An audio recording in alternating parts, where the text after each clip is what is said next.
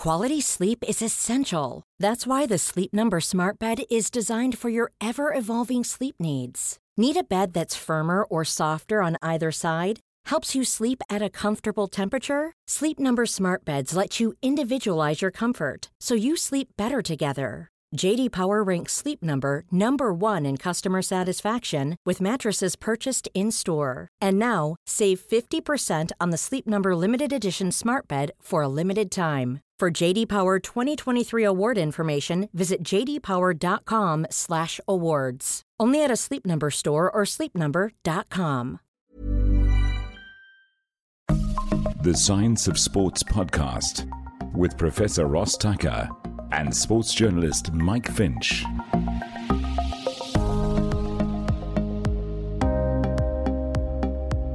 Few days after the controversy around the Adria Tour, which was the tennis tournament that happened in Serbia, and uh, the latest news from I've just uh, seen on uh, the interwebs is that Novak Djokovic, who is the world number one, I think, at the moment, um, has admitted that he's now contracted COVID 19. And it's become one of the biggest stories, I think, in sport around this uh, COVID time that we've seen. And maybe an example, Ross Tucker, of, of what not to do when you're trying to get your sport back on track during this time. Yeah, how's it, Mike? It's uh, I turned on the television about a week and a half ago, and I saw some tennis, and you know, for the last three months, sports channels have been showing repeats. And so I saw this and I thought, okay, that's a bit of an arbitrary repeat to be showing. I mean, why would you not show Wimbledon? Why are you showing me Djokovic Dimitrov in some local tournament? Couldn't believe, I couldn't believe when I discovered that that was actually not live, but it was a, a highlights package of something that had happened that day. I mean, there were fans, there was a full assortment of umpires and officials, there were ball kids, there were promotional activities we've become, I mean, even in the last 12 weeks, I think the world has become attuned to risk aversion. And so maybe it was like by contrast, it just stood out as being so non risk averse.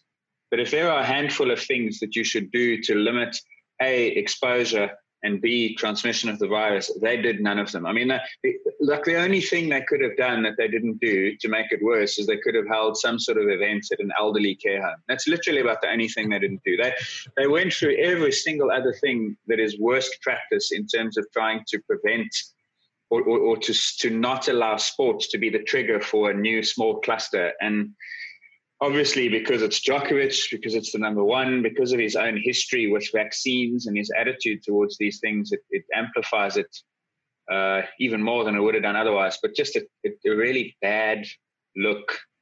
And more, more than a look now, you've got cases that have been created as a consequence of this, and this, these are not benign cases. So forgettable yeah, moment.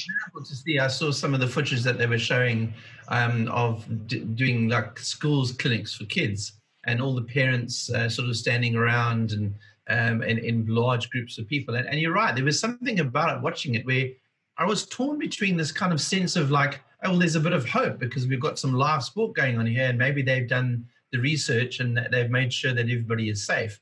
But it did look like almost a, in crass in a way because it was just so blatant that they mm. were as, as, if this thing didn't exist. Uh, what, one of the questions I think that I, I've asked about this is that surely somebody somewhere should have said we need to be more cautious. I mean, why why do you think they went ahead with this event um, when they knew that there were the risks were high, or did they not know the risks were high?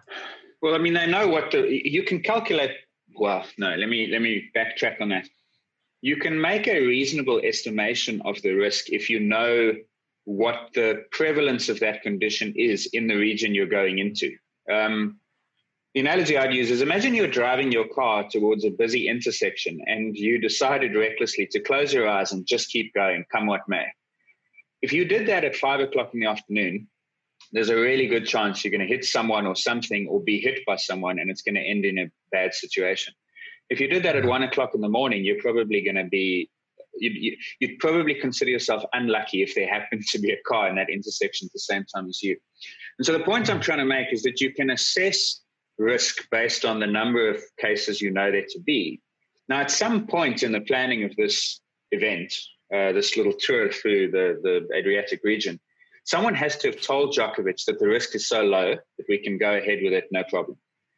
Now that's the, that's the root cause of the issue here. Because how have they assessed that risk? There are ways you can do it. And Serbia, to be fair, where it began in Belgrade, has got a relatively low case number. Uh, on the 13th of June, I was looking this up. They had 650 known COVID cases in a population of 7 million people. So we're talking one in 10,000. Yeah. If you want to be a little bit more aggressive, you'd say, okay, for every known case, there are three or four more that you don't know about. So maybe your your true prevalence is something like one in 2,000, one in 4,000. I don't know. Mm-hmm. So, so someone's looked at that and said that risk is so low that we're going to proceed with this because the likelihood that you, Novak, Grigor, uh, whoever else was in that, your, your support staff, is so low that we're going to go ahead because, I mean, there's more chance that you're going to have a car accident than this. The problem is that when you then add that to the fact that now you're going to expose these people to thousands of thousands of spectators, thousands of officials. I mean, they're staying in hotels. I would shudder to think how many people Djokovic and Dimitrov engaged with over the course of those three or four days. It could literally be a thousand engagements with different people in different contexts. And then they went to a nightclub. Did you see that? they went out. They went out in Belgrade to a nightclub. Now you could not. You would be hard pressed to design a circumstance or a situation that is more likely to spread a virus than a nightclub because you've got people in a tight, enclosed indoor space. It's highly dense. You've been in nightclubs yourself. If you want to be heard, you have to shout at someone face to face. I mean, can yeah. you imagine? And they're not wearing masks. You can imagine what's happening there with the risk of transmission. So even if your even if your risk of exposure is small, your risk of transmission is enormous. And yeah. that's why people looked at this and said, something's not right here. And this is a this is an uncomfortable situation. And it would be wrong to say that they got unlucky, but they would have needed to be lucky not to have a case. And they weren't lucky, and therefore it's a controversy. So let's talk about the, the sort of the triumvirate of circumstances. You, you touched a bit on the, the, sort of, I know you've been consulting with uh, many different sports bodies in South Africa and around the world around the protocols around this. So there, there, there's proximity, there's the time that you spend with somebody, there's mm. also the mask wearing and the eye shield wearing. Just mm. talk us about through the, the things they didn't do that if you were running this event, let's say you were that you, you were told you had to run the event, what, what could they have done differently to potentially mitigate, or should they not have sure. run the event at all? Right. So, from first principles, the three risk factors based on the contact tracing studies that have now started to come out, and there are now dozens of these. There's an outbreak in a call center in South Korea. There's an outbreak in a Washington state after a choir practice. There's a restaurant in China. There's cases in Spain. So, the collection of research evidence has now led to the understanding that there are three things that increase the risk. They are proximity, i.e., the closer you and I are together, the more risk there is that I, as an active carrier, will infect you. There's duration. So, in other words, if we pass one another in a shopping mall for two seconds, your risk is extremely low. If we stand and talk for two minutes, it goes up. And by 15 minutes, that's what the World Health Organization has said is the highest risk. And then there's the confined environment. So, it appears that outdoor transmission is much, much less likely. There was a study in Japan that showed that you were 19 times more likely to transmit the virus indoors than out for the same of the other two factors. So you can imagine a Venn diagram, you know, three overlapping circles proximity, duration, confined environment. And where those three intersect is where your risk is highest. Now, for the purpose of sport, I would add a fourth one, which is to say high droplet spread activities, because we now know that this virus is spread through water droplets that are then breathed or coughed or sneezed or shouted into the air. They then persist in the air for a period of time, and that's how they infect other people. So when we think about high droplet activities, we're thinking about sport. Why? Because people are ventilating at much higher rates. Your, your minute ventilation is 100 liters a minute compared to at rest when it's five to seven liters per minute. So you're far more likely to have those droplets in the air in that context. Uh, shouting and singing the, the study in Washington found that 61 people went to choir practice. One of them had it. Two weeks later, 52 cases because they're in a tight fifth. Sorry, because they were singing. So yeah, they're singing. singing. They're they're close to one another for a long time, singing, projecting, spreading droplets. 87% attack rate. Uh, Korean fitness class had a 26% attack rate from these indoor dance aerobics type classes. So those are the circumstances that you wish to avoid. So when we look at this tennis event in, in, in Belgrade now, we're saying, okay, you've got large groups of people, you've got crowds that are attending it, you're posing them for photographs where you've got 20 people hugging and standing together in one photograph frame. That's proximity violation, duration yeah. violation, because they're there watching games for hours at a time. Now, the only saving grace is that most of this happens outdoors. So yeah. had this been an indoor thing, now we're talking super high risk, but at least it's outdoors. But then you then you look at the the satellite things, the hotel space that they're sharing, the uh, the, the infamous Belgrade nightclub. Now you've got an indoor spot with proximity, duration, and high droplet spread. So it, it really ticks all the boxes for the four risk factors, and that's why they would have had to be lucky to avoid it. So what they should have done is had, and again, like Serbia, as I said, it's got it's literally looking at like one in five thousand cases. So maybe you can argue that they could have had crowds, but fifty percent, like social distance in the crowds, sell every third seat, not every second or every seat. Uh, those photo ops are just such bad looks. They're such choke points. They're such high risk activities. The nightclubs thing shouldn't happen at all. So they violated the fundamental principles in holding the sports event. So it's not per se the sport, it's the stuff they did around it that let them down and exposed people to those risks. I mean, and I'm interested, I'll track it. Uh, how many cases Serbia report over the course of the next two, three weeks, because there will be a small spike. Hopefully, it's only a small one. So, I mean, we know that uh, the US Open, for instance, have announced that they're going to go ahead with their event, but it's going to be two spectatorless uh, stadiums. And obviously, there's a huge amount of protocols for the players themselves and all that sort of thing. So, they're probably taking a much more responsible um, role in this. And we can still watch the tennis on television, even though we can't, they can't hear us cheering. Mm. But is it so? What you're saying is that to some extent, if you if you can you can limit the the risk by doing all the right stuff. Um, but ideally, what the US Open is doing is probably the like the most conservative, safest way of doing something. Have an yeah. event, just keep the spectators out of there for the moment until we can clear this thing. Which is what you've seen in European football. I mean, English Premiership matches, you, you hear crowds, but they're not crowds. They're synthesized by a sound engineer, sometimes inappropriately, which is quite humorous. Uh, Spain, it's the same thing around the world. Uh, the only exception was New Zealand, and that's because when they started their Super Rugby, they, they didn't have a case. Uh, they've since had nine or 10 new cases that they've picked up in quarantine situations, but they still believe that the community has not a single active COVID case. So then it's, then it's zero risk. So the model that I would use, and, and this is to simplify it for people, is, is a progression here because you first have to have an active case then that person has to transmit the virus, and then the virus has to do its thing and cause the disease outcomes, potentially fatalities. So if you want to manage the risk, there's two things you can control. Is number one is how likely am I to encounter a case? Now that is a function of two things. Number one, and I mentioned this, is the prevalence of that condition in the community. Is it one in a thousand? Is it one in a hundred? Or is it one in ten? Because obviously, if it's one in 10, then you want to avoid everyone. If it's one in a thousand, you might reassess your, your risk assessment. And then the other thing that it is affected by is how many people am I exposed to? So when I go to a coffee shop, a restaurant, a shopping mall, or a gym or a sports event, how many people share that space with me? Now, yeah. exposure doesn't mean transmission. So once we've established what the risk of exposure is, we can now talk about how likely am I to get it from that person. And that's a function of the things we just spoke about.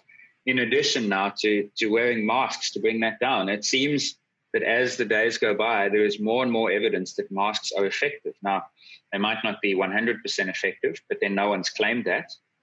But the evidence seems to suggest that masks can significantly reduce the risk. And again, I watch this uh, tennis and no one's wearing them. Where I watch the football and the substitutes sitting on the bench are wearing them. The officials are wearing them. So it's just you can do the same thing in a different way and you completely shift the risk dynamic. And they didn't do it.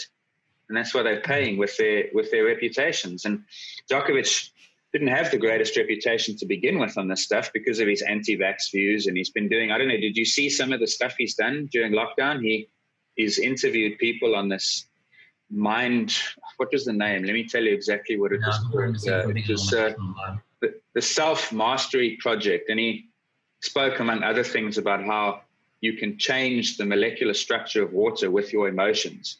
And as everyone looks at this, ha ha, that's kooky, what a weird idea. Well, at some point kookiness becomes lethal, you know. So by all means, take up juggling and juggle knives in your own living room because it's your fingers and your toes. But when you start throwing knives at other people, now it's a societal issue and it suddenly becomes less funny and more dangerous. And that's where we are. So, final question, and uh, for those of you that are following us and uh, supporting us on Patreon, you're obviously going to be able to see this first. So, big thank you to all of our supporters on Patreon. We uh, certainly enjoy your support and thank you for your support. Um, we'd like to give you a bit of a shout out on our bonus episodes and our main episodes. This is one of our bonus episodes that we're doing.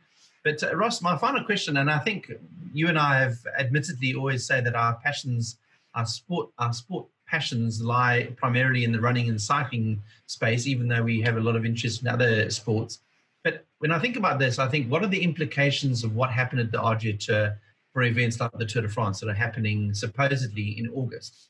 What do they have to do? And I sit there and I think about a peloton of 150 riders going up a climb when they're all they're definitely not going to be wearing face masks and they're going to be hanging around each other a lot during a race is this the kind of thing that could potentially make or set, set a bad example so that a Tour de France might be forced to say, actually, there's too much risk? Not could, has. I mean, this has already happened. The only surviving marathon in the US at the moment is Chicago because just overnight, I don't know whether you saw this, but the New York Marathon was cancelled.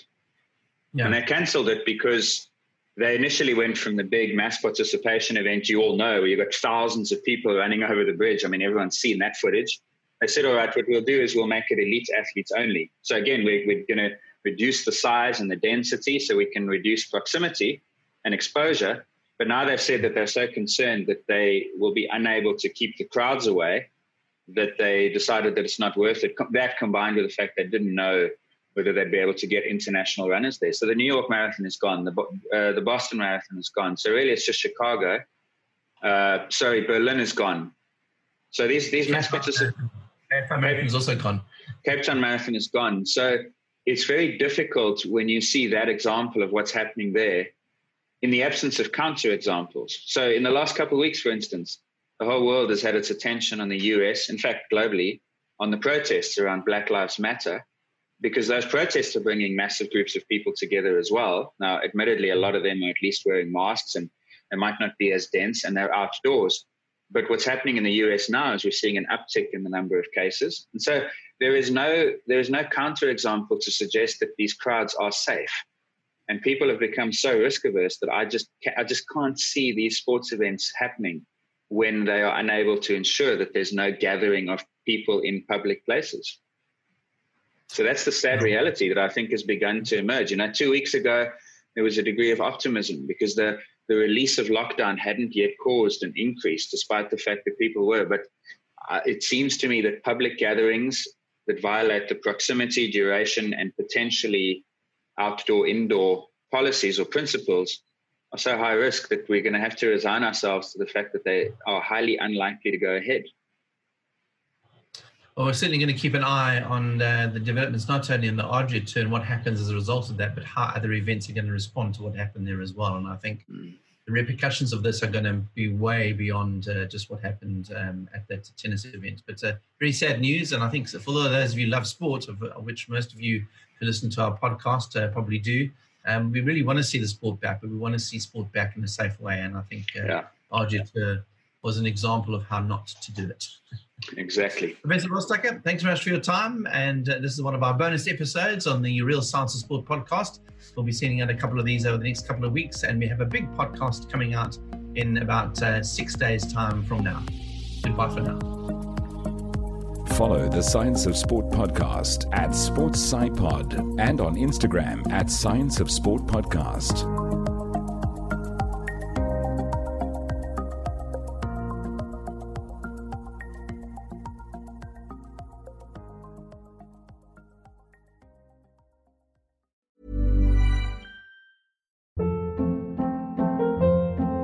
Hold up. What was that? Boring. No flavor. That was as bad as those leftovers you ate all week. Keke Palmer here, and it's time to say hello to something fresh and guilt-free. Hello Fresh. Jazz up dinner with pecan-crusted chicken or garlic butter shrimp scampi. Now that's music to my mouth. Hello Fresh. Let's get this dinner party started. Discover all the delicious possibilities at hellofresh.com.